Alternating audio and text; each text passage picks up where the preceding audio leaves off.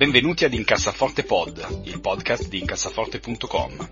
Carlo, Tommaso ed io cercheremo di aiutarvi ad avere una vita finanziariamente più serena ed equilibrata, evitando se possibile di spendere soldi in stupidaggini ed investendo i vostri risparmi in modo sensato.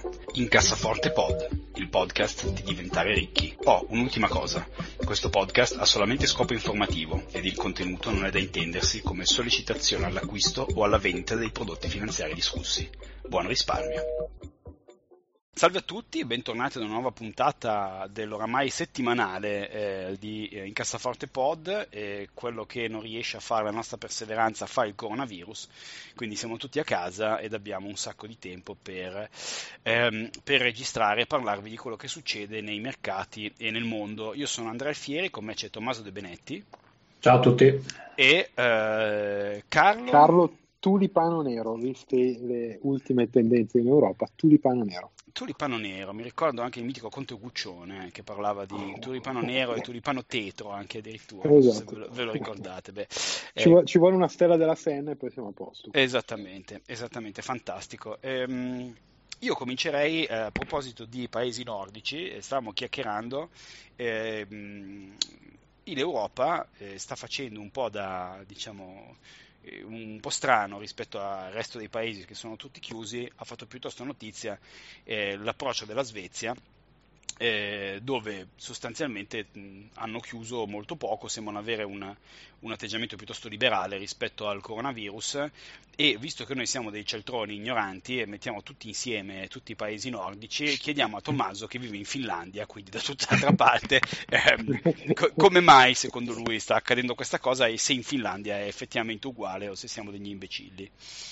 Allora, premesso che appunto io vivo in un altro paese e seguo le, le, news sulla Svezia con un certo distacco, nel senso che mi frega fino a un certo punto, eh, ci sono diversi amici che, che vivono lì e appena adesso... Scusa, scusa se ti interrompo, quindi in Finlandia quindi è come, è come da noi? Cioè... Non è, no, è, una, è una, una, via intermedia. Allora, le, qui la situazione è la seguente: si può uscire di casa. Allora, io sto lavorando da casa, questa è la terza settimana che lavoro da casa buona parte della gente, chi può lavorare nel remoto, lavora da casa e hanno appena ordinato la chiusura di bar e ristoranti. prima era solo consigliata, però ovviamente succedeva che la gente non ci andava a sufficienza per tenere uh, le attività aperte, però non c'era nessun tipo di supporto economico, quindi le, si ritrovavano i ristoranti praticamente vuoti con dei costi anche della manodopera molto alti perché rispetto al sud Europa sono molto alti e quindi hanno chiesto loro proprio di, di, chiudere perché così possono chiedere un supporto economico che ha senso. Um, ci sono state, diciamo così, delle, delle gaffe uh, quasi italiane in quel senso, uh, nonostante comunque il governo attuale sia la, la, migliore opzione che potesse capitarci, perché quello precedente sarebbe stato sicuramente molto peggiore a gestire questa cosa, il problema, se così vogliamo chiamarlo, è che in una democrazia purtroppo non si può fare quello che ha appena fatto l'Ungheria, cioè decidere le cose e eh, attuarle immediatamente. Ci sono delle procedure democratiche proprio per evitare eh, delle derive, eh, diciamo, autoritarie. Questo significa anche che a volte, anche per fare delle cose semplici, eh, un, faccio un esempio banale, all'inizio avevano detto i bambini all'asilo non potete portarli, li possono portare solo quelli che lavorano in uh, professioni uh, di importanza critica, banalmente qualcuno gli ha fatto notare che non esiste una definizione legale di professione di importanza critica, perché ovviamente vai a discriminare le altre, e gli ha detto siccome non esiste una legge in merito non si può fare sta roba. E quindi hanno dovuto un po' uh, fare le corse per sistemare tutte queste cose che vanno benissimo normalmente, in una situazione di emergenza sono più delle rotture di palle che altro. Sì, diciamo eh, che ecco, il, mio, il, mio, commento è, è, che a meno che uno appunto non arrivi un virus sterminatore, eh, cosa che insomma non è, eh, sono più contento di avere qualche caso in più di coronavirus, ma, ma non avere Viktor Orban che a, a, appunto annulla le elezioni fino, fino a data da destinarsi. Quindi scusa Tommaso, continua. No, poi niente, in realtà la gente in giro c'è, io i miei amici non li vedo da un pezzo, abbiamo sempre gestito le cose in remoto, ogni tanto giochiamo di ruolo insieme, ci parliamo, ci facciamo le chiamate proprio solo anche per mantenere un contatto. In giro si può andare, nel senso che se si va a correre la gente c'è, Uh, oggi sono andato al Lidl e c'era gente, però al di là di quello, cioè io non vado in centro da 10 giorni, 15 giorni. Sono andato una volta in ufficio che devo andare a prendermi una roba. Quindi eh, i mezzi di trasporto funzionano a ritmo rallentato, eccetera. Generalmente è tutto lasciato abbastanza alla gente. Eh, il problema è che anche qui comunque hanno un tasso di nap- napoletanità abbastanza alto quando, queste, quando, quando, si ha a che fare con queste cose. Per esempio, hanno chiuso tutta la regione, si chiama Usima, è la regione sud, quella più popolata. Non hanno potuto chiuderla da un minuto all'altro, sono passate un 24-48 ore. Ovviamente, cosa ha fatto la gente? Chi poteva è fuggito uh, verso il cottage. La Finlandia ha più di 10.000 laghi quasi tutti i finlandesi hanno un cottage di qualche tipo, i pensionati eccetera se ne sono andati nei cottage. Cosa succede? Che però non si sa quando possono tornare, perché adesso hanno chiuso ovviamente i bordi della regione, ma soprattutto se, porta- se sono infetti e stanno portando la malattia in un'area scarsamente popolata, poi sono cazzi loro perché fondamentalmente non ci sono i servizi sanitari per assisterli nel caso stessero male. Devo dire che fra i miei amici diretti ce n'è uno che ha mh, tutti i sintomi della cosa ed è stato male. Non si sa se ce l'ha o no, banalmente perché ti dicono che se non hai dei sintomi gravi te ne devi stare a casa che però è una cagata perché cioè, se tu non sai che ce l'hai, almeno a fare la spesa ci vai e quindi a quel punto eh, magari lo diffondi. Quindi insomma mh, mm, eh, ci sono dei problemi anche qui. Sicuramente eh, la situazione è più sotto controllo rispetto all'Italia, hanno 17 morti in totale, mi pare una, una sessantina di infetti. Quindi però cioè, da, dall'altro punto di vista non stanno facendo i test, quindi magari gli infetti sono molti di più. Quindi non so, eh, è un po' così. La Svezia, in Svezia, sì. Mm. Eh, passando alla Svezia, la Svezia sta facendo questa politica del volemo se bene, sono tutti intelligenti, faranno quello che è bene per il paese. In realtà fino all'altro giorno ci si poteva ritrovare in più di 500 persone, si potevano già in giro sui mezzi pubblici, pubblici tranquillamente, la gente per strada um, mediamente se ne sbatteva e cosa è successo? Che eh, adesso hanno i casi che stanno raddoppiando ogni giorno e vedevo adesso un nostro amico comune, uh, Ferruccio, che condivideva un articolo del Guardian dove effettivamente ci sono degli esperti che stanno dicendo che il governo si fida del, dell'agenzia um, della salute pubblica che però ha dei dati molto relativi visto che non sta testando nessuno e che questo porterà il paese alla catastrofe. Vedremo uh, se hanno ragione loro uh, o no. Il motivo per cui fanno sta roba è un po' perché gli svedesi culturalmente hanno sta cosa che se non sono tutti d'accordo nel fare una cosa non la fanno. Questo porta ovviamente a degli impassi eh, tipo di Mexican standoff da cui non si può uscire. Dall'altra, dall'altra, hanno un po' questa che comunque l'economia non si può fermare, quindi da una parte trampisti, dalla, da un'altra parte eh, no, ma la gente, cioè, credono nella democrazia a un livello estremo, dove se non sono tutti d'accordo, allora non si può procedere, che ovviamente nel mondo reale sta cosa non succede mai. Quindi insomma non funzionerebbe perlomeno nel, nel, sud Europa. Questa è un po' la situazione. Poi per i dettagli, onestamente, lascerei parlare qualcuno che vive in Svezia perché vi dico, vi dico delle cazzate. No, Comunque... no, però è, mo- è, molto consistente. Anche io ho un carissimo amico che vive a Stoccolma e anche lui mi raccontava più o meno la stessa cosa, nel senso che eh, sì, è leggermente scoraggiato, eh, diciamo, l'assemblarsi in, in, grandi quantità, ma di fatto la vita procede, procede come normale, eh, i bambini potevano andare a scuola fino a qualche tempo fa, eccetera, adesso vediamo. E, mh, diciamo che negli altri paesi eh, questa politica ha pagato poco, ha durato poco, perché anche in America che facevano i bulli, e poi adesso si sono ritrovati con una situazione che gli è, gli è esplosa in faccia. E, mh, vediamo, insomma, noi ovviamente eh, speriamo, raccomandiamo a tutti di fare la massima massima attenzione. Eh, in Italia adesso ci sono stati i primi timidi segnali di miglioramento, insomma speriamo che poi questa cosa piano piano vada, ehm, vada a risolversi, mi raccomando state tutti tranquilli. Eh, parlando, venendo invece a parlare un piccolo commento Carlo sui mercati degli ultimi giorni, sembra che la volatilità tremenda insomma, eh, sia, sia, leggermente placata. Abbiamo sempre quotidianamente eh, più 2, meno 2, 1,5, quindi insomma giornate che nel 2017-2018 sarebbero state considerate super volatili, però visto quello che ci eravamo abituati nelle ultime settimane, insomma. Diciamo che ci si abitua in fretta a un più 5, meno 5, uno fa spallucce e poi va avanti a fare quello che stava facendo prima. Uh, in realtà sì, uh, l'indice di volatilità, il VIX, uh, in questi giorni è stato individuato diciamo, un livello di guardia eh, o di tranquillità, come lo volete vedere, intorno al 40. Quindi sotto il 40 la volatilità viene considerata ritornata più o meno nella normalità, quindi si sta abbassando, viceversa se il VIX rimane sopra il 40 è un indice che la volatilità è ancora dominante sui mercati.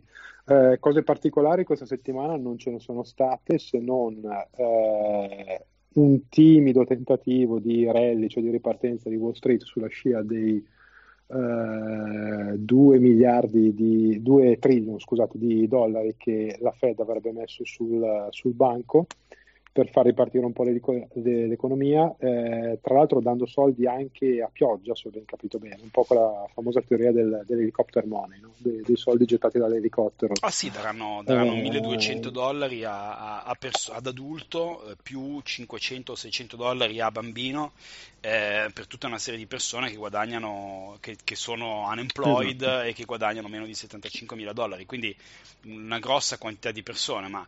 Eh, temo, sì, credo per... che questa cosa bisognerà implementarla anche in Italia rapidamente perché eh, se no la gente sì, non mangia.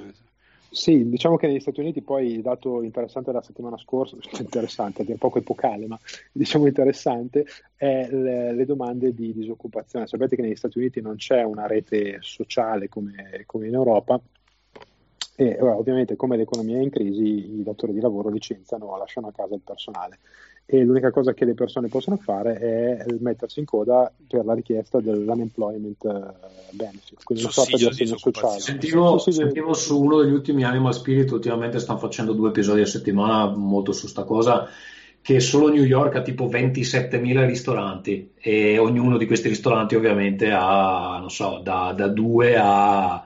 15-20 persone di personale, quindi cioè, già solo i ristoranti di New York chiusi è una, una catastrofe. Esatto, per, per, dare un'idea delle 3 milioni e mezzo di domande che sono state fatte di disoccupazione, il dato più alto prima di, di, di questo picco era una cosa intorno ai 600.000 nel 1982. Uh, eh, qui non si è ancora capito bene, almeno gli operatori del mercato non hanno ancora capito bene se questo 3 milioni e mezzo è un'anticamera di un altro 3 milioni e mezzo o più eh, oppure se alla fine potrebbero essere di meno. Si propende di più per, per, il fatto che potrebbero essere ben di più nel lungo periodo, però per il momento la borsa tutto sommato cerca di, di recuperare qualcosina. Nel momento in cui registriamo l'SP 500 è intorno ai 2600-2700 punti. Sì, uh, per quanto riguarda... perdendo oggi, sì. sì. Sì. Scusate, posso diciamo... farvi una domanda sì. che leggermente esula un po' dall'obiettivo del podcast, ma non, non me la spiego. Allora, eh, Trump ha appena promesso 100 milioni di dollari di aiuti eh, all'Italia. Io non so se sta qua in una, una, reazione al fatto che comunque l'Europa sta facendo delle difficoltà eh, e eh, cosa ne viene a Trump che fino all'altro giorno negava addirittura le viene, ne viene il fatto che siccome hanno dato gli aiuti Cina e Russia lui non poteva non darne. Ah ok, ma e non pensi che sia una roba dove per tenersi l'Italia come Beh, cioè, ci sono le basi favore, NATO sul a rendere? Ma in, in, Italia ci sono le basi NATO, le basi americane nel Mediterraneo. L'Italia è la testa di ponte degli americani per eh, tutto l'est e, e, l'Asia, quindi l'Italia è assolutamente strategica per gli americani, anche solo da un punto di vista militare. Quindi gli americani aiuteranno sempre l'Italia da questo punto di vista, non, non ci sono dubbi. Eh, per il resto, eh, sì, ho risposto alla tua domanda, mm, più o meno.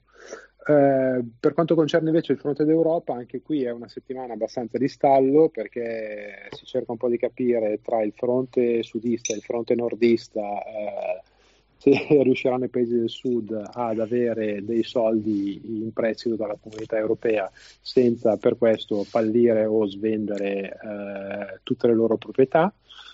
Eh, io, sono, io dati... sono, sono, sono, un europeista convinto, ma eh, se i paesi diciamo, del nord eh, non, non, capiscono che bisogna aprire i cordoni della borsa eh, in queste situazioni, allora veramente l'Europa serve a poco perché sì. se, se, se, quando accade una cosa di queste, di queste, proporzioni non si è pronti a dire ok ragazzi volemo se bene ma stiamo tutti insieme e adesso fare i conti della serva con il debito di Tizio e il debito di Caio insomma Eh, ci sono dei vantaggi per tutti ad essere nell'Europa eh, e di solito a, a, beneficiarne, per quanto io non sia certo appunto un, anti, un anti-europeista, anzi, ma ne hanno beneficiato, mi sembra piuttosto ovvio, più i paesi appunto nordici, Germania eh, e altri, piuttosto che non quelli del sud. Quindi è anche giusto che si condividano le cose, le cose negative con i dovuti paletti, perché appunto poi noi in Italia abbiamo eh, ad esempio, eh,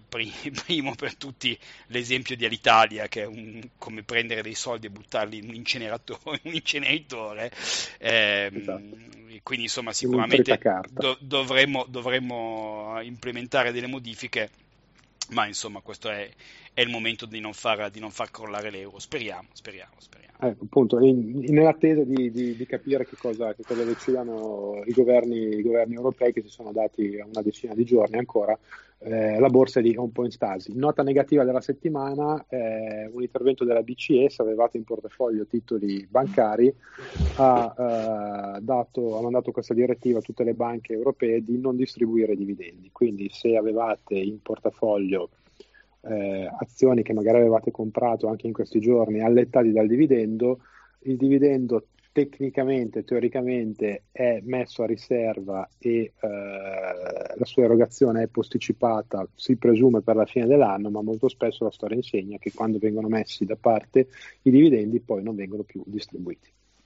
Quindi sì, non è Purtroppo. una catastrofe assoluta perché quei soldi non è che scompaiono nel nulla, eh, rimangono diciamo, a solidificare a solidificare il bilancio della banca, ehm, però si, sincer- sicuramente uno appunto il, il, fatto di avere i soldi in tasca mia è meglio che non in tasca della banca.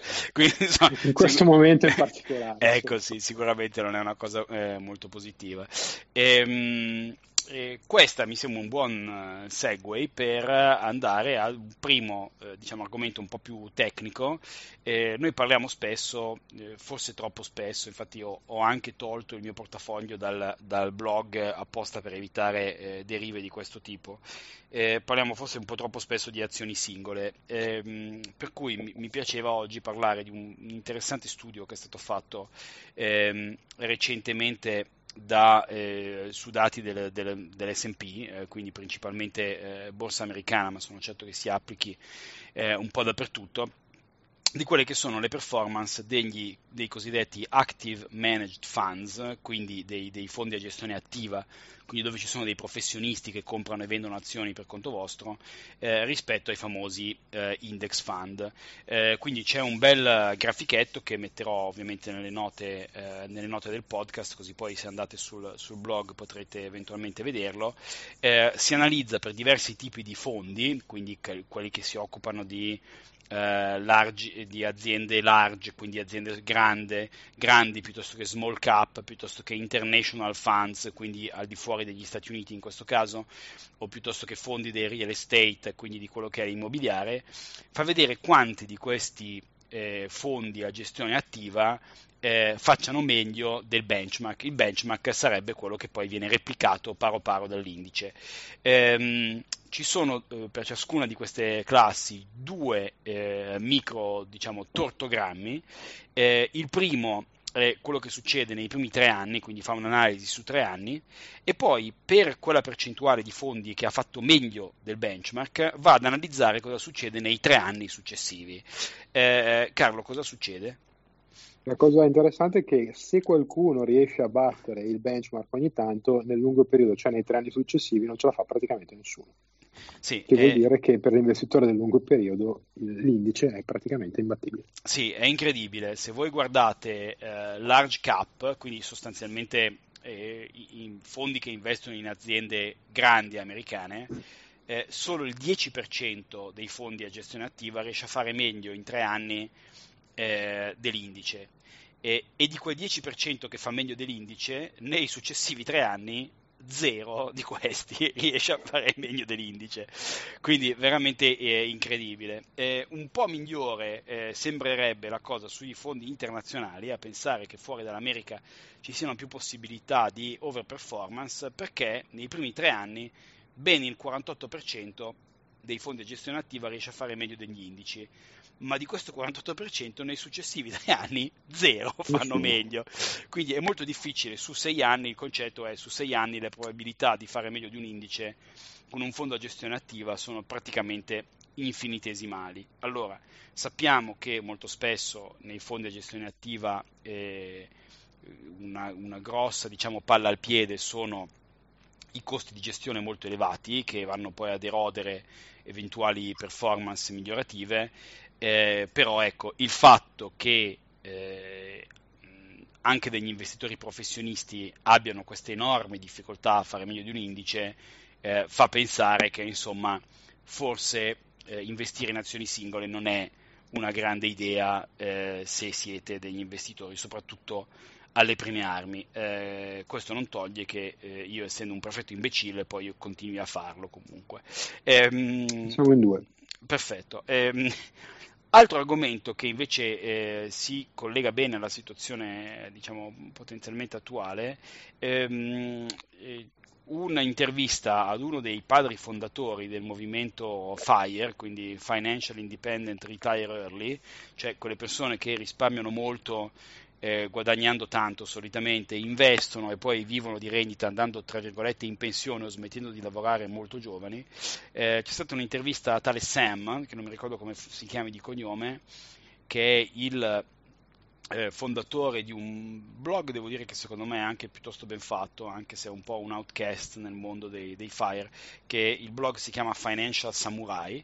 Ehm, ha fatto un'intervista, non so se su Yahoo Finance o dove, in cui sostanzialmente dice che questa eh, grossa eh, cri- crisi di borsa eh, rapidissima ha messo in difficoltà tanta gente del movimento FIRE, quindi di quelli che sono andati in pensione eh, presto perché dice questa cosa tremenda, eh, questi terribili risultati di borsa hanno messo in difficoltà ovviamente il, i, i, patrimoni di queste persone su cui queste persone contavano e eh, gli ha dato anche, diciamo, delle, gli ha creato delle cicatrici emozionali che rende più difficile eh, essere, tra virgolette, in pensione e vivere di rendita a 40 anni, 45 anni con così tanti anni ehm, davanti.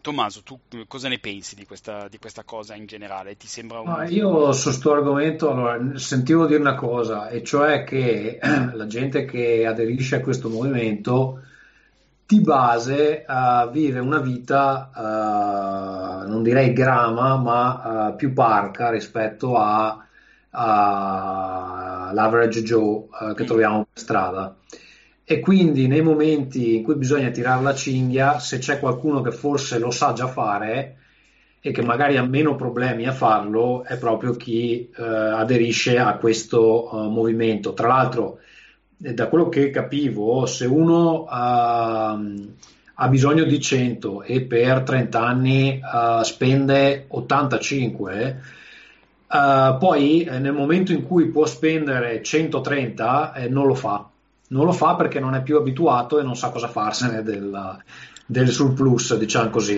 Eh, infatti pare che molti che, che aderiscano al movimento FIRE uh, in realtà poi questi soldi non è che se li godano più di tanto.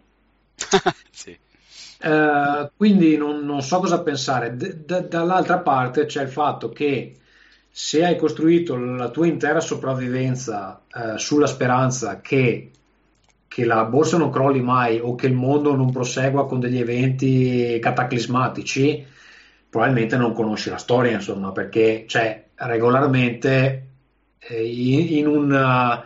Adesso ovviamente gli ultimi cent'anni sono stati mh, abbastanza tranquilli, però cent'anni fa c'è stata la prima guerra mondiale, eh, 80 anni fa c'è stata la seconda, poi abbiamo avuto la, sì, la, la grande fredda. depressione, la guerra fredda. Cioè, sì, so. Chiaro che vabbè, se vai a confrontarli con, con, con, gli anni precedenti, magari prima c'avevi la peste, c'avevi la, la, gente che moriva a 30 anni, cioè, però eh, comunque tu devi aspettarti che in un arco di un centinaio di anni due o tre sfighe grosse, c'è stata la, la grande depressione, cioè, cioè capitano e quindi devi farti i conti in quel senso lì, soprattutto se dai per scontato che man mano che andiamo avanti l'aspettativa di vita aumenta, eccetera, cioè una certa una sfiga ti capita e devi solo sperare che non sia il meteorite, che non sia il climate change che ti fa, andare, che ti fa alzare il livello dei mari di due metri, eccetera, insomma.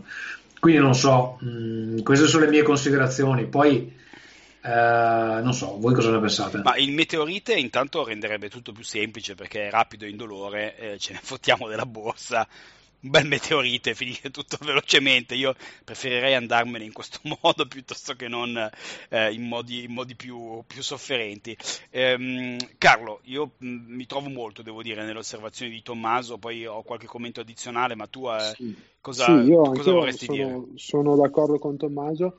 Eh, una nota importante, un po' tecnica sul FIRE è questa. Ci sono diversi studi che dimostrano che le probabilità di successo del FIRE nel lungo periodo sono direttamente proporzionali a come va la borsa nei primi 4, 3, 4, 5 anni dopo il, il ritiro. Quindi che cosa vuol dire? Che se qualcuno è in FIRE probabilmente da 10 anni, ha guadagnato talmente tanto negli ultimi 10 anni che riuscirà a superare tranquillamente questa crisi.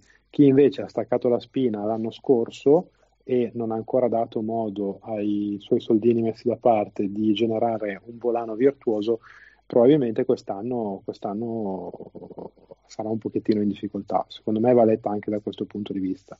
Certo che rimane sempre il fatto che anche un uh, early retiree, cioè uno che è andato in pensione col fai da te prima del, dei 60 o dei 70 anni deve comunque osservare sempre la regola principale di non spendere tutto quello che eh, gli entra perché essere un, un retiree è mh, mm, la, la, stessa cosa che essere un lavoratore dipendente. Lo stipendio non te lo dà più l'azienda ma te lo danno i tuoi investimenti ma comunque se i tuoi investimenti generano 100 come diceva Tommaso tu devi spendere 85 sì, eh, infatti le, le, le, mie osservazioni sono molto allineate diciamo, a, a quelle che sono le vostre. E, ehm, primo, sicuramente con la popolarità, eh, con la diffusa popolarità del movimento FIRE e con questi ultimi dieci anni che sono stati strabilianti per, per le borse, che sostanzialmente con l'eccezione di qualcosina nel 2016 e a fine 2018 ma hanno avuto una lenta ma costante marcia verso l'alto, in particolare in America, eh, tanta gente probabilmente ehm, eh, ha diciamo, staccato la spina eh, con aspettative e prospettive future un po' troppo rose. Eh, questo sicuramente è il caso. Eh, noi esseri umani eh, abbiamo la tendenza a prendere quello che è successo negli ultimi pochi anni ed estrapolarlo su periodi lunghissimi.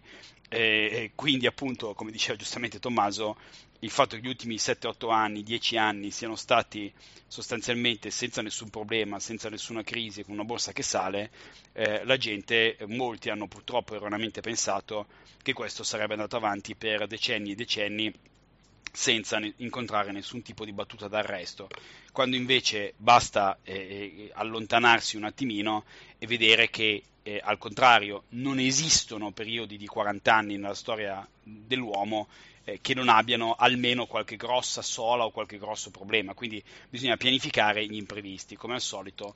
Eh, mh, bisogna anche mettere in conto eh, le cose che sono imprevedibili, bisogna prevedere l'imprevedibile, quindi questo sicuramente.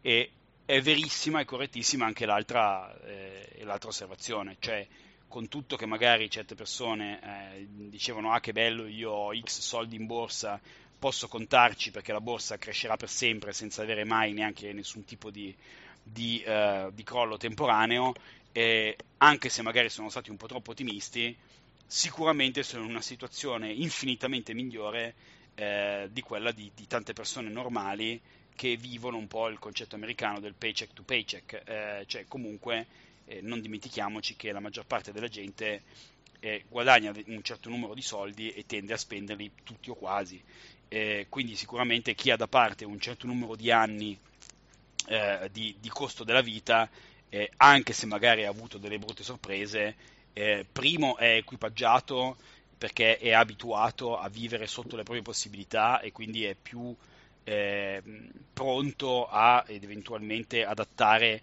i propri acquisti le proprie spese alla situazione contingente. e secondariamente eh, ha comunque dietro un cuscinetto che anche se magari è più piccolo di quello che era prima, però comunque è un cuscinetto che per tantissime persone eh, sarebbe una cosa invidiabilissima, perché eh, appunto ricordatevi che tanta gente mh, fa fatica ad arrivare a fine mese, quindi insomma avercene. Ecco. Ehm, bene, sì, Car- scusa, cioè, sì. tra l'altro ritornando alla situazione americana, ricordo che c'era questo famoso sondaggio dove risultava che la maggior parte degli americani non ha 400 dollari da parte per un'emergenza. E nella situazione attuale sicuramente quello è un cataclisma e, e magari eh, se praticassero il fire a 400 dollari da parte riuscirebbero a metterli.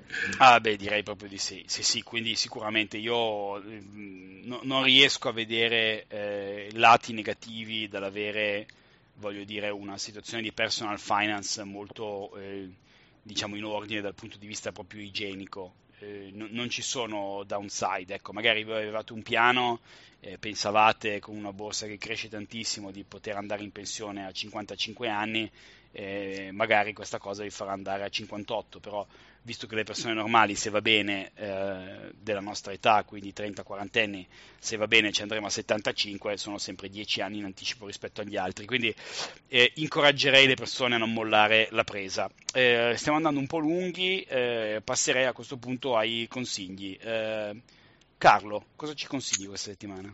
Allora, la serie della settimana, complice la quarantena, per me è eh, Picard o Star Trek Picard, che è una serie dove eh, probabilmente se sapete di cosa sto parlando l'avete già vista, invece non sapete cosa sia, probabilmente non ve ne fregherà nulla.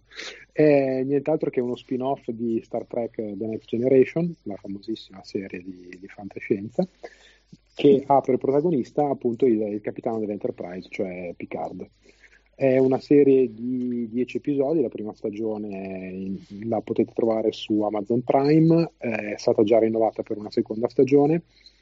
È una serie, eh, diciamo, con un tono un pochino più dark rispetto a quello che era l'ottimismo classico della fantascienza eh, di Star Trek, soprattutto delle prime serie originali, quindi eh, più aperto verso il, gli altri, le, l'ottimismo, la diversità, insomma la comunità, eccetera. Eh, qui c'è un po' una storia di, di spionaggio, di, di guerre, eccetera. Carlo, ti posso chiedere? No? Sì. Eh, per uno che non conosce Star Trek è vedibile o no? Uh, come guardare Rocky iniziando da Rocky 3. Ok, eh, perché avevo, avevo, iniziato a guardare il, il, lo Star Trek, quello di Netflix, in realtà quelli, quelli vecchi non, non, li conosco e quindi non, non, ho nessuna voglia di tornare indietro a vederli. Avevo iniziato a guardare quello ma non è che mi entusiasmasse. Mm, no, beh, quello no, non mi entusiasmava proprio in generale. Questo secondo me è più bello, però effettivamente per, per, apprezzarlo appieno è meglio aver visto qualcosa prima, perché tanta parte del divertimento è rivedere i personaggi della serie originale che ogni tanto fanno qualche cameo, compaiono nelle citazioni, eccetera. Ma domanda, scusami, è, sì. è, sempre lo stesso attore quello che fa anche... Sì, sì, sì, c'è sempre Patrick Stewart che è, il, il, che è il, l'interprete storico di ma, Picard. Che ma poi ha 196 anni adesso. Lui è... no, lui ne ha... Nella serie tv ne ha 94. Sì. Nella realtà ne ha un po' di meno, ne ha tipo 78, 77, 78. Ah, okay. sì, nella, nella, serie ne ha 94 perché in Star Trek che è ambientato, eh, la Next Generation è ambientata intorno al 2380, una cosa del genere, l'età media ovviamente si è allungata, quindi un po' come oggi uno di 70 anni sembra uno che ne aveva eh, 50 ai tempi di mio nonno, lì si spera che uno di 100 anni sembrerà uno di 75 adesso. Eh, comunque no, eh, allora, gli effetti speciali, la, la, parte visiva è stupenda, veramente mh, mm, una cosa che se poi avete un televisore eh, che supporta 4K, HDR, le nuove tecnologie, la qualità è veramente quella di un film, eh, di quelli che vedete al cinema. Anche come, come, riprese, come diversità dei set, non si ha la sensazione di serie TV a camera fissa in, eh, girata in teatro, quindi quello è molto bello. Eh, è un, un ottimo, secondo me, un ottimo sequel di quello che era Star Trek eh, spe- speriamo che poi nella seconda stagione si amplino ancora un po' le, le, tematiche e i personaggi. Io per il momento sono contento. Bene. Non era facile. Tommaso, cosa ci consigli?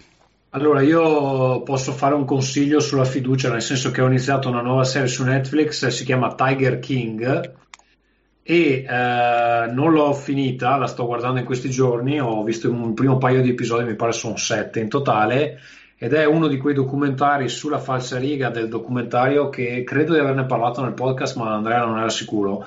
Uh, Wild Wild Country, che uh, si occupava de, di tutta la faccenda di Osho negli Stati Uniti uh, insomma di um, questi centri di, di meditazione eh, per hippie che poi insomma degenerano in una situazione di guerra fra, fra fazioni criminali, avvelenamenti, roba del genere. Eh, vi consiglio assolutamente di vederlo, Wild Wild Country. Um, questo invece parla, uh, questo Tiger King parla di uno strano fenomeno che um, ha luogo negli Stati Uniti, e cioè il possedere tigri, possedere tigri, leoni e uh, big cats, come li chiamano loro. Uh, si focalizza su uh, tre personaggi, il più flamboyant dei quali si chiama Joe Exotic. Joe Exotic che ha un, un personaggio col mullet, molto gay, ha due mariti contemporaneamente, a questo, questo, zoo pieno di tigri.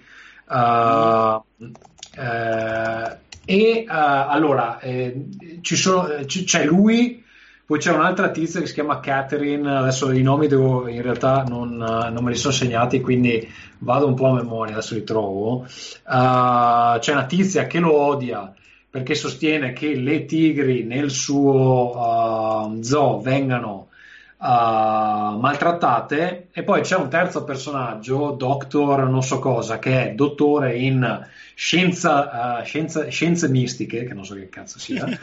Questo qua è un altro tizio che ha anche lui uno zoo con gli animali, le tigri, c'ha anche gli elefanti, eccetera. Poi c'ha 6-7 mogli, concubine, tutte vestite leopardate, eccetera. Allora, questi due ehm, hanno questi zoo dove fanno venire la gente che paga anche 5, 6, 600, 700 dollari per vedere questi tigri.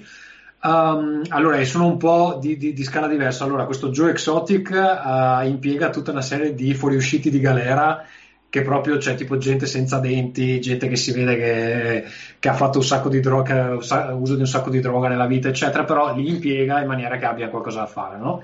E poi c'è quell'altro che è un po' più high hand, un po' più family friendly, al di là del fatto che poi lui comunque ha un harem di, di, di, di eh, diciamo concubine.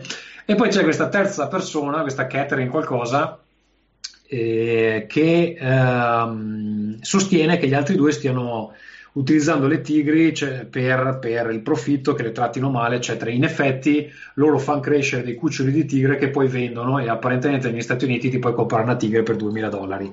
Solo che in pratica sta roba la fa anche lei, perché anche lei alla fine ha uno zoo che tra l'altro sembra piccolino, dove fa lavorare della gente gratis che lavora per 4, 5, 6, 7, 10 anni e ha decine e decine di volontari che lavorano gratis per il suo zoo che a lei eh, dà un sacco di soldi.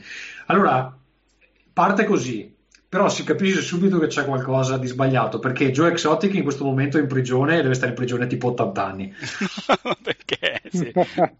e immediatamente vengono... Uh, già nella prima puntata si vede che questa è gente che usa le armi in maniera molto liberale, c'è proprio i cartelli con scritto non chiamiamo la polizia, spariamo direttamente, eccetera. Poi c'è tutti i retroscena dove uh, sparano gli AK-47 in mezzo al lago, eh, cose del genere.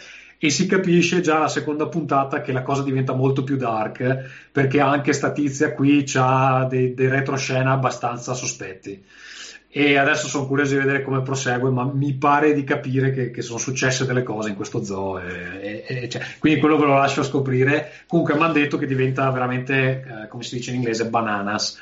E, e, e, non ne dubito perché anche quel Wild Wild Country con Osho partiva con la gente che faceva l'amore libero e, e si arrivava con la diffusione di virus uh, uh, per uccidere il candidato presidente degli Stati Uniti. Quindi era una roba bene, proprio, Va bene, ok. Bene, bene. Io invece suggerisco una cosa un po' più particolare, più semplice, devo dire. Ehm, non so se conoscete il, il, famoso, relativamente famoso XKCD, eh, quella strip eh, online ehm, una specie di diciamo, fumetto eh, che ha fatto una bellissima eh, un bellissimo cartoon sul, sul coronavirus, eh, molto volemo sebbene, che ha anche come protagonista side eh, la pasta, quindi una cosa molto italiana, eh, fa molto sorridere, lo segnalo sempre nelle show notes, è una striscia molto carina che, che, ci dà un sorriso in questo momento un po', un po difficile, diciamo. Quindi insomma, ehm, niente, eh, mi raccomando ragazzi, state tutti al sicuro, fate i bravi, lavatevi le mani spesso, eh, cucinate, abbracciate la vostra famiglia eh, virtualmente e, e, niente, ci sentiamo a questo punto settimana prossima. Io sono Andrea Alfieri, ringrazio tanto Tommaso De Benetti. Ciao a tutti, mi trovate su Twitter a @tdebenetti e eh, anche il nostro eh, Carlo eh, Black Tulip, giusto? Esatto. Ciao a tutti. Fantastico. Ciao ragazzi e eh, in bocca al lupo per tutto. Ciao ciao. Ciao.